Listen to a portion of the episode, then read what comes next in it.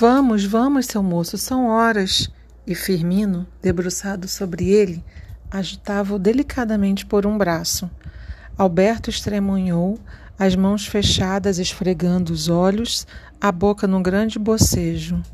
Ah, que é? São horas de ir para a estrada. Levantou-se, doía-lhe o corpo, pesava-lhe a cabeça e tinha sono ainda.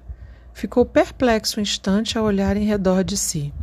Pelas quatro paredes da barraca entravam lâminas de luz que se cruzavam sobre ele como numa alegoria teatral. Se quiser lavar a cara, a água está ali fora. Seguiu Firmino. Na noite, na noite anterior, em nada reparara. Agora tudo lhe interessava. A barraca ia tomar piso a meio metro acima da terra, e no espaço só se viam as estacas que a suportavam. Paredes e soalho eram de paxiúba, tronco de palmeira, que dente de machado, ora resvala, ora certa, tinha partido em tantas ripas quanto aconselhava, aconselhava a grossura do caule. Por dentro, os fibrar-se-iam em dois meses se estivessem no chão. Por fora, uma rigidez luzidia que nem bala de revólver seria capaz de traspassar. Presas por cipó ao esqueleto da casa, já que resistiam entortando-os aos pregos mais valentes as pachiúbas, se ali houvesse frio, matariam com pneumonias a todos os habitantes. Mas nos trópicos havia apenas a temer a luz que se introduzia por todas as frinchas, e os seringueiros aproveitavam como despertador natural. Somente em cima a intrusa não penetrava, porque no teto sobrepunham-se vastos ramos de palmeira, de folhas penteadas a um só lado, para que em dias de chuva a água escorresse até o beiral. A barraca tinha duas divisões, uma onde Alberto dormira, alardeava no chão por baixo das redes uma esteira e ao canto um baú. A segunda, de mais estreiteza, era a sala de estágio e recepções outra esteira, dois caixotes vazios para assento e dependurados na parede os rifles. Dava ainda para uma alpendrada, aberta de todos os lados e onde velha lata de petróleo, cortada numa das faces e com um buraco na parte superior, servia de fogareiro à cafeteira agora a ferver. Também ali se exibiam duas panelas requeimadas, alguns pratos, o sal, o embrulho da farinha e, bamboleando-se no teto, o pirarucu que Firmino trouxera na véspera. Quase ao fim, entre outras utilidades, Alberto encontrou a lata da água e a bacia onde meteu a cabeça para a lavagem desanuviadora. Firmino oferecia-lhe uma chávena de café fumegante e outro homem que dormia numa das redes quando ele chegara aprontava-se atraído pelo desjejum habitual. É o Agostinho que também corta aqui uma estrada e este é seu Alberto que vem aprender a cortar a seringa. Era baixo, cobreado o rosto bexinguento, com um farto bigode sobre os lábios grossos. Trazia já o rifle a tiracolo, pronto a desandar mal tivesse sorvido o café. Alberto limpou rapidamente a sua mão para apertar que Agostinho lhe estendia. Muito prazer. Não sabia por que simpatizava mais com Firmino que lhe pedia agora. Vamos depressa, seu Alberto, vamos depressa. E reparando-lhe nos pés, você não vai com esses sapatos, senão os estraga todos. Vou ver se tem uns ali. Firmino entrou, para volver com umas rudimentares botas iguais às que calçava, feitas de simples látex seco, sobre uma forma de madeira, único artefato ali fabricado com a riqueza que eles extraíam. Alberto enfiou-as sorri sorridoso e obediente. Estão muito bem, muito obrigado. Você não deve trazer o seu paletó. Vem um espinho danado, uma folha de najá e fica com rasgão que nem que fosse de faca. Assim, assim, enquanto não tem blusa. Tire também o colete e a gravata que atrapalham o homem e lhe dão calor. Agostinho já havia saído e sintetizado a veste, Alberto dispôs-se a seguir Firmino. Posto a carnaúba e empunhado o rifle, o mulato palmilhou à frente a indicar caminho. À porta, Alberto deteve-se. Nada que fechasse a palhota para não ficar escancarada. Apenas o japá, uma esteira presa por cordéis, sorriu-se então. Não havia que roubar, mas se existissem os tais índios, a barraca não estaria com certeza sim. Ande, ande, seu Alberto. Desceu e cem metros além, que mais não possuía clareira, já estavam na mata. A estrada não tinha a largura do varadouro percorrido na véspera. Trilho quase imperceptível sobre folhas mortas e raízes. Dobra aqui, endireita ali, verga a cabeça colar, para evitar galhos e cipós, e ligando no mistério da floresta uma seringueira a outra. Amanhecia, a luz fosca que despertara Firmino branqueava agora a selva nas alturas baixando rapidamente através das ramagens, iluminando as salas aéreas que por vezes se escortinavam entre a multidão vegetal. A meio, porém, dos fustes anciãos, onde já chegavam os chapéus novos dos infantes, essa grande claridade solar marchando para a terra encontrava a oposição da ramaria que ali se fechava espessamente em mancha ainda negrusca. Por toda parte havia uma orquestra invisível, feita de aves trinando melodias diferentes que se diluíam frequentemente no ritmo tão suave que era quase o silêncio verificado, na véspera por Alberto, mas agora mais vivo, mais alvoroçante e integrado ao esplendor da manhã. De quando em quando, como se alternassem, subia pelas narinas, perturbando o olfato um cheiro forte de humus em combustão, de troncos e folhagem apodrecendo no solo negro e úmido, ou então errava por largos trechos um aroma de ignorado jardim, perfume original e precioso como nunca o recolheram os, os frascos caprichosos da França. Adivinhava-se a luta desesperada de caules e ramos, ali onde dificilmente se encontrava um palmo de chão que não alimentasse vida triunfante. A selva dominava tudo. Não era o segundo reino, era o primeiro em força e categoria, tudo abandonando a um plano secundário. E o, e o homem, simples transeunte no flanco do enigma, via-se obrigado a entregar o seu destino àquele despotismo. O animal esfrangalhava-se no império vegetal e, para ter alguma voz na solidão reinante, forçoso se lhe tornava vestir pele de fera. A árvore solitária que borda melancolicamente campos e regatos na Europa perdia ali a sua graça e romântica sugestão, e surgindo em bré inquietante, impunha-se como inimigo. Dir-se-ia que a selva tinha, como os monstros fabulosos, mil olhos ameaçadores que espiavam de todos os lados. Nada assemelhava às últimas florestas do velho mundo, onde o espírito busca enlevo e o corpo frescura. Assustava com seu segredo, com seu mistério flutuante, as suas eternas sombras que davam às pernas nervoso anseio de fuga. Visto uma légua, parecia ter-se visto tudo. Só a água presa nos lagos ou deslizando nos rios e igarapés quebrava com a abertura de clareiras o emaranhado aparentemente uniforme. E, contudo, havia ali uma variedade vegetal assombrosa, com milhentos indivíduos diferentes a confundirem-se e a engalfinhar-se mutuamente como numa raiva surda, eviterna, mas quase sempre com a mesma expressão daquela bárbara grandiosidade e da sua estranha beleza. Uma só forte impressão ficava, a inicial, que nunca mais se esquecia e nunca mais também se voltava a sentir plenamente.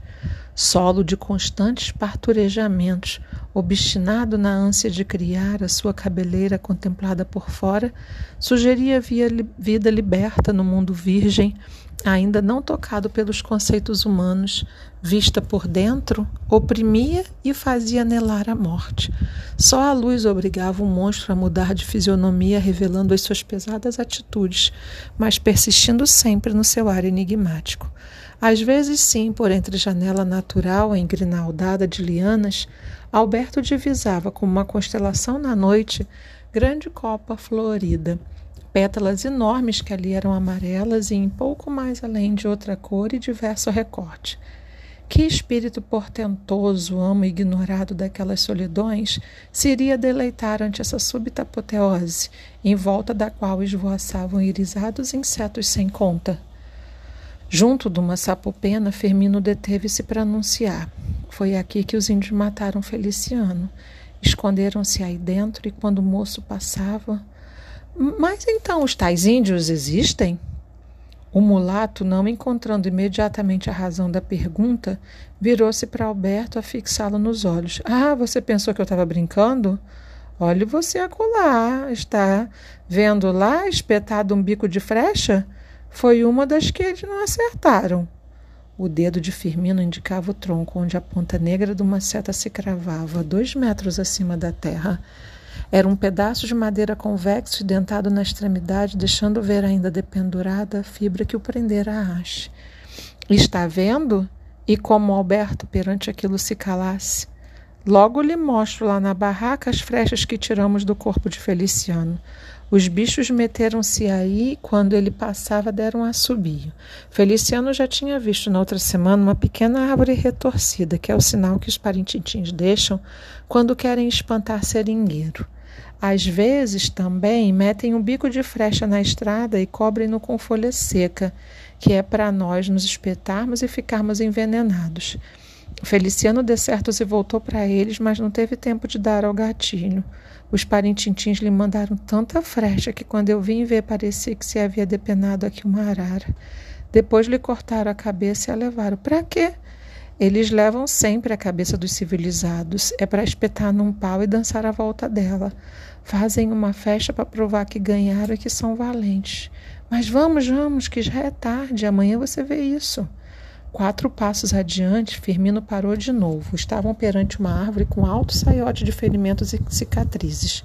De tão martirizada, sua casca desenvolvera-se mais na parte inferior do que em cima, como para se defender, e de se ia postiço esse revestimento de rugas negras e de golpes ainda mal sarados, de onde brotavam filamentos de cernambi.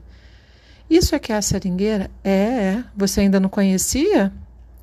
Firmino meteu os dedos por entre algumas plantas e de lá tirou um, utensílio com a forma de machado pequenino. Pôs-se nos bicos dos pés e começou a lição. Olhe você. Pega-se no machadinho e se usa assim, tá vendo? Assim, que é para não arrancar a casca e não fazer mal ao pau. Quando se arranca a casca, os empregados vão fazer queixa de nós a seu Juca. Estendeu o braço para um arbusto seco e degolado, onde se borcavam enfiados uns nos outros cinco minúsculos vasos de folha, mais estreitos na base do que na boca. Isso são as tigelinhas. Se espeta elas na seringueira pelas bordas. Assim é preciso ter cuidado para que a folha fique bem segura. Senão a tigelinha cai e o leite escorre todo para fora. Está compreendendo? Em cinco pontos diferentes, todos à mesma altura em volta do tronco, Firmino golpeou a árvore.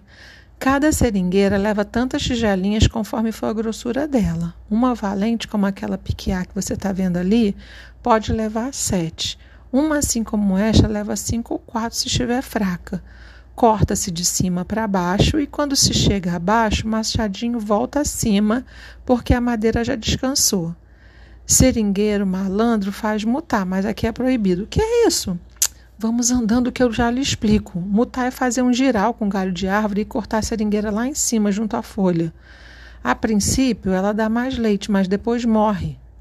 A mancha, até agora obscura da plantaria rasteira e dos arbustos que prolongavam a sombra em que a terra vivia, adquirira já o seu verde natural.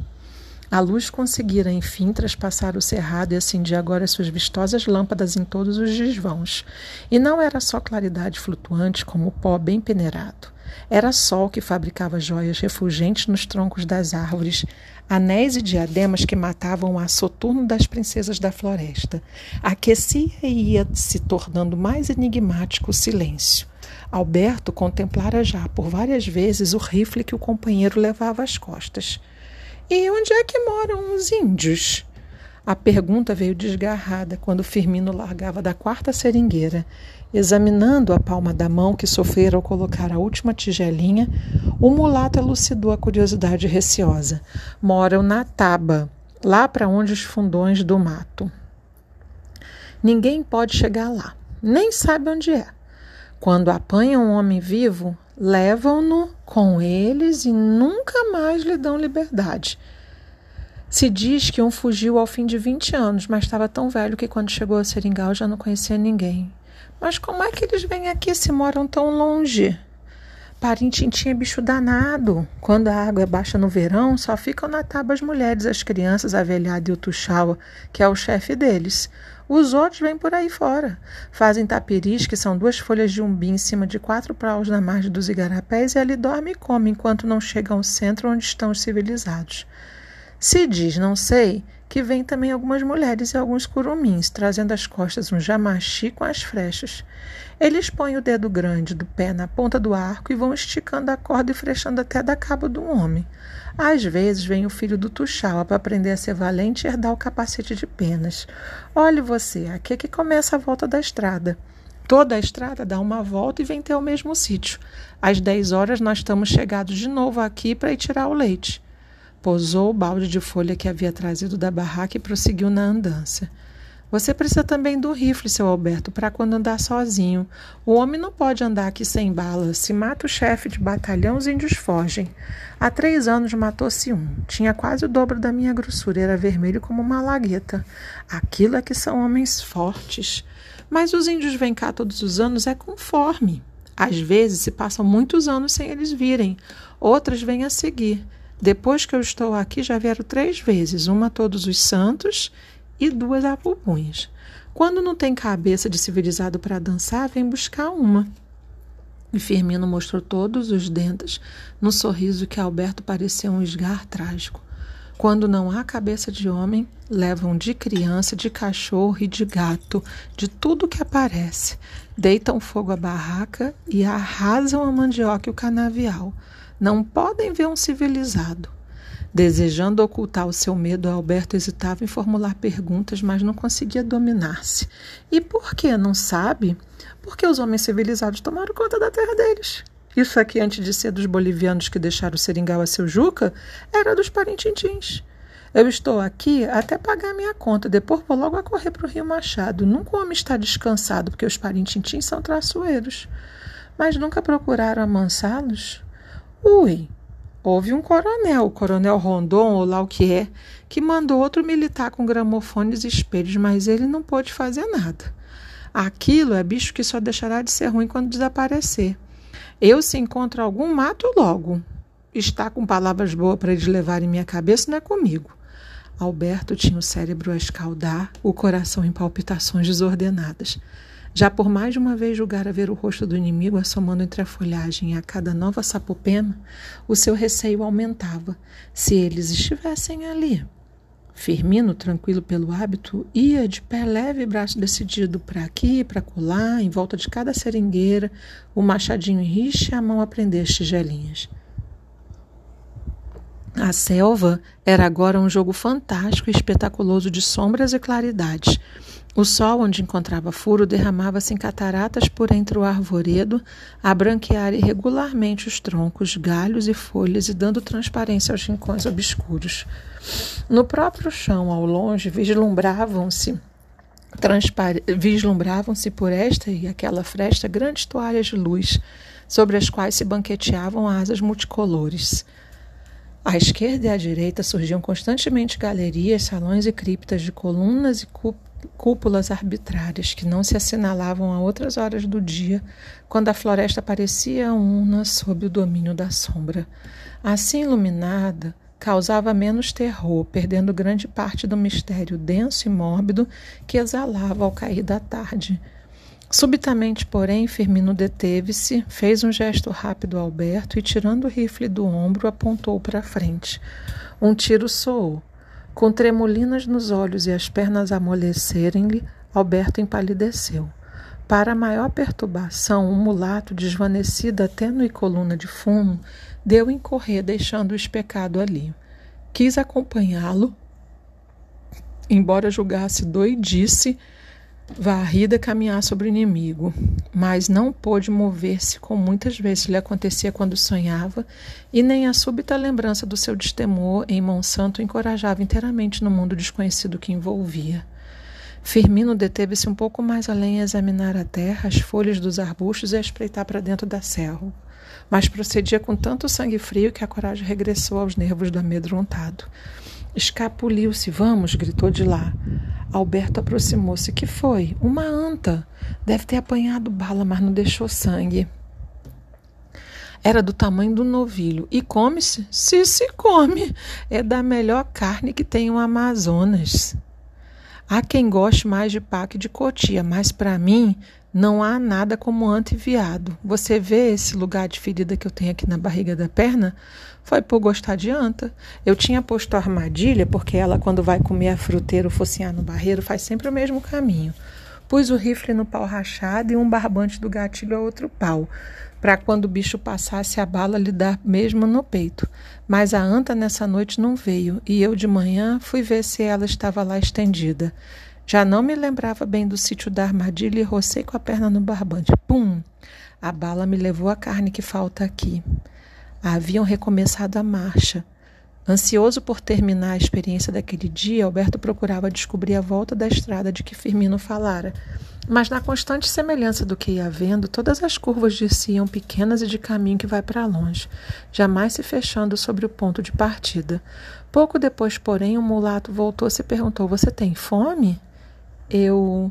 Se tem, damos um salto à barraca e comemos o pirão. Mas se não tem, tiramos agora o leite e logo vamos para casa de vez.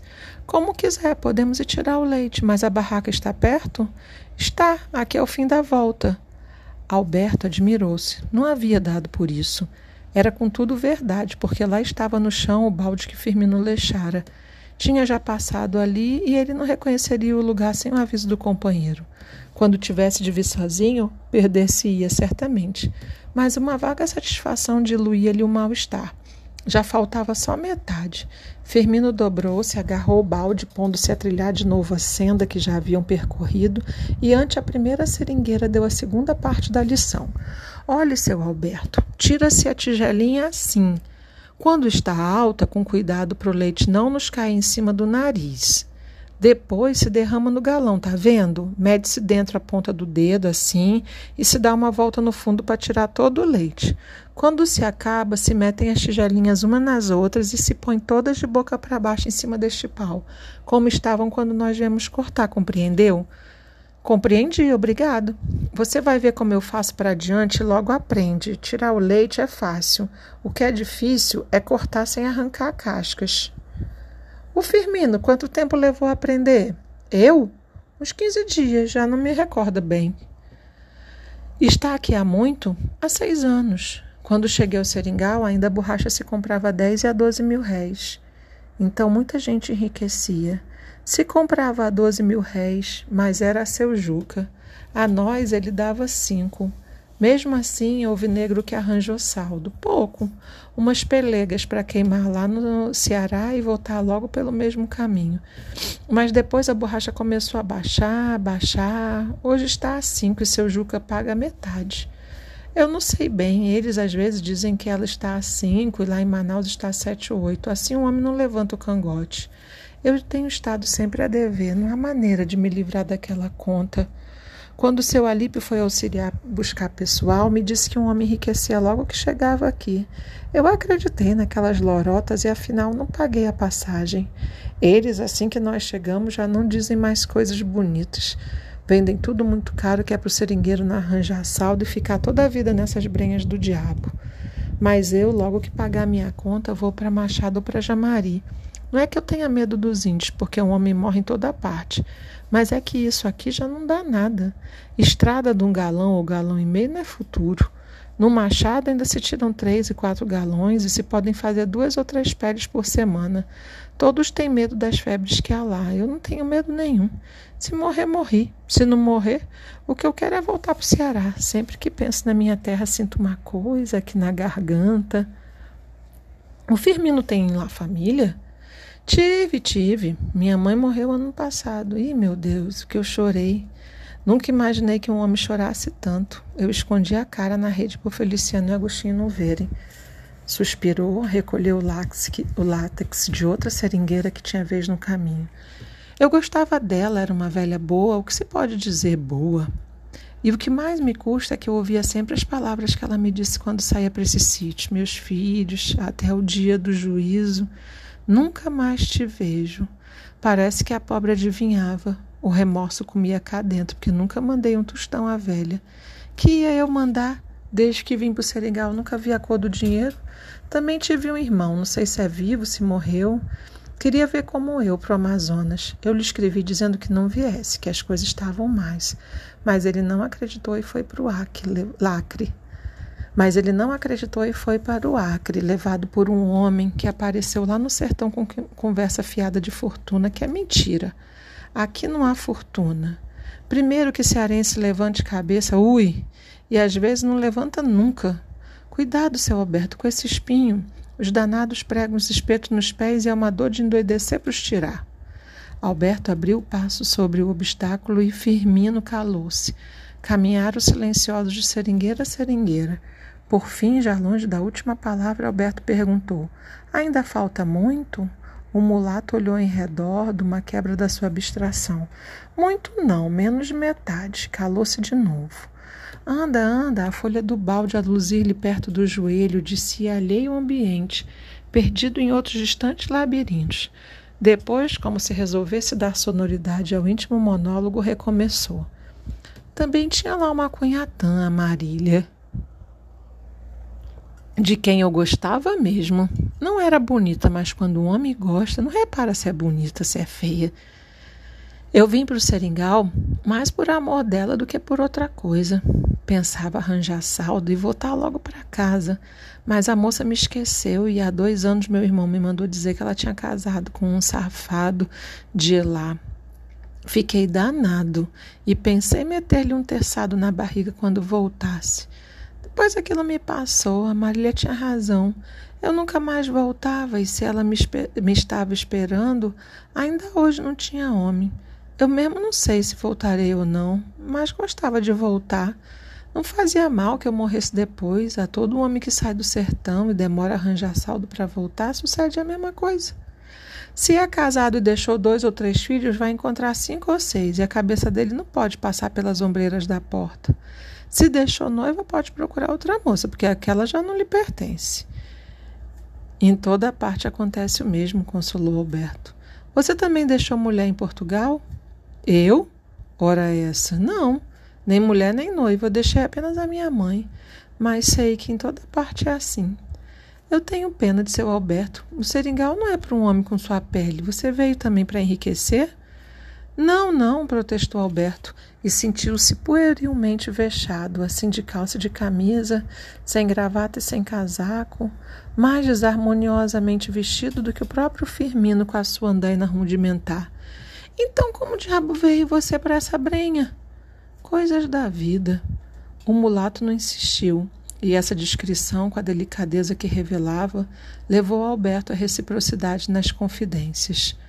Falando de si, evocando o que fora bom e até o que lhe fora doloroso, parecia-lhe que o tempo decorria mais lentamente e o caminho se encurtava. De novo, em Todos os Santos, Firmino preveniu: agora vamos para o defumador. Era também uma barraca e ficava ali mesmo por detrás do canavial. A princípio, Alberto nada viu. O recinto estava cheio de fumo ácido e a primeira sensação que ele teve foi a de que ia asfixiar. Pouco a pouco, porém, lobrigou Agostinho sentado no caixote, tendo a seus pés o boião, um daqueles utensílios que na véspera tanto intrigara. Funil a que se extraíssem a parte mais fina e voltado de boca para baixo, ou porta-voz de folha, por ele saía a grossa fumarada. O ar entrava para os caroços de palmeira em combustão por um orifício aberto na parte inferior. E sempre que havia chama, novos caroços eram atirados para a boca cimeira, porque somente fumo se desejava que ela vomitasse. Ao lado, fincada pelo rebordo em quatro espeques, estava a bacia de zinco, com o fundo coberto pela mancha branca do látex.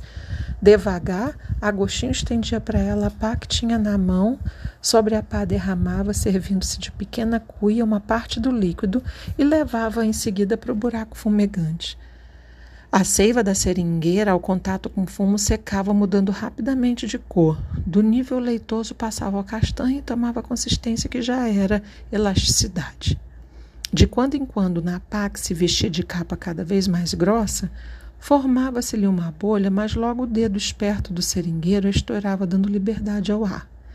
Enquanto os olhos do brabo examinavam aquele novo trabalho, Firmino acendera seu boião. Se você quer descansar, pode ir para a barraca, que eu vou lá ter. Pode aprender isso em qualquer dia. Obrigado pelo seu cuidado, já vou. Mas como é que tiram a borracha da pá? Se tira cortando por aqui com o terçado, quando a pele está grande. A pele vai descendo pelo cabo e a pá sai pelo corte. Depois eu lhe mostro.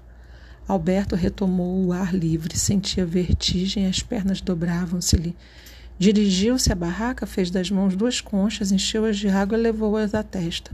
Abotoou depois o colarinho, pôs a gravata, tateando muito nó à falta de espelho. Vestiu-se o casaco e veio sentar-se à porta. Sentia-se mais digno assim. Firmino chegou com uma exclamação irônica. Ui, minha gente, seu Alberto vai para o baile? Por quê? Não estrague seu terno, seu moço. É melhor vestir uma blusa minha enquanto não vou Guarapé a Sul buscar suas coisas. Ela não é nova, mas está lavada. E ante os agradecimentos do comovido por aquela solicitude imprevista, Firmino entrou e pouco após chegava até Alberto o cheiro do pirarucu assado. Pode vir que o pirão já inchou. Sentaram-se os dois na alpendrada e a eles veio juntar-se Agostinho. Na tigela crescia farinha de água e por cima estendia-se muito acarvoado uma lasca de pirarucu, que lembrava a Alberto o bacalhau da terra nativa. A cada fêvera que metia na boca, Firmino juntava rubra malagueta sem ser olvidada a anta que vira de manhã. Se eu a tenho morto, havia de dar que fazer aos dentes dois dias inteiros ou mais. E eu que gosto tanto. Concluído o almoço, anunciou: Agora, seu Alberto, vou Sul buscar sua mala. Eu vou também. Para quê? Se eu sozinho não puder com ela, trago um boi ou um cavalo. Você está com uma cara de falecido que foi desenterrado? Vá, vá se deitar, que seus arranjos cá vem ter. Alberto viu o parte alto de estatura e as longas pernas desengonçadas pelo hábito de vencer os obstáculos da selva. O largo carnaúba, que era sombrinha aberta sobre o cabelo em caracóis, as calças arregaçadas deixando as canelas nuas entre os joelhos e os artelhos, onde vinham fechar-se os sapô Sapatorros de borracha davam-lhe vulto de caricatura de personagem de teatro bufo que andasse de carabina ao ombro a divertir espectadores invisíveis. Mas bom rapaz, mais esplêndido rapaz, pensou Alberto enternecidamente. E de novo se sentou à porta da barraca, os pés descansados sobre os degraus, os olhos a observarem os derredores. O casinhoto erguia-se numa pequena clareira aberta a machado, no seio verde da floresta. A cabana sucedia o geral, feito também de pastiúbas, onde floresciam plantas dentro de velhos caixotes que Alberto admitiu serem ternura de Firmino. Pois Agostinho não tinha cara de quem se importava com coisas delicadas. Mais adiante estavam os pés de mandiocas de macaxeiros canavial. Tudo em alguns metros apenas que nos seringais era sabido, a agricultura não fascinava ninguém. A ocultar-se por detrás das falhas, abria-se a cacimba, minúsculo poço de onde se extraía água para a sede, para a cozinha ou para banho, derramando com uma cuia sobre a cabeça ou sobre os ombros, conforme Femino ensinara Alberto. E mais nada. O resto era a selva com a sua vida sombria ali pertinho, muito pertinho, fechando-o no anel estrangulador. Sentia-se-lhe a existência pesada e enigmática numa vigília que dizia constante ameaça, um pânico jacente. Fatigados da muralha, os olhos tinham de procurar no céu um pouco de longura de enlevo. De devaneio em devaneio, Alberto pensou na próxima chegada da sua mala, com os livros, as roupas e os objetos. Algo de si próprio que constituiria a única satisfação no presente. Mas, de novo, a selva se lhe impunha. Lá estava Solene com seu multimilenário segredo, a atraí-lo, a atormentá-lo, achegando-se cada vez mais, cada vez mais, à medida que o sol se tornava horizontal. Não, não era de admirar que os índios pudessem seguir escondidos a bom recato todos os gestos de quem se encontrava na barraca, considerou Alberto. E a ideia de que não havia nenhum limite estabelecido para o tempo que ele seria obrigado a passar ali ainda mais o deprimiu moralmente.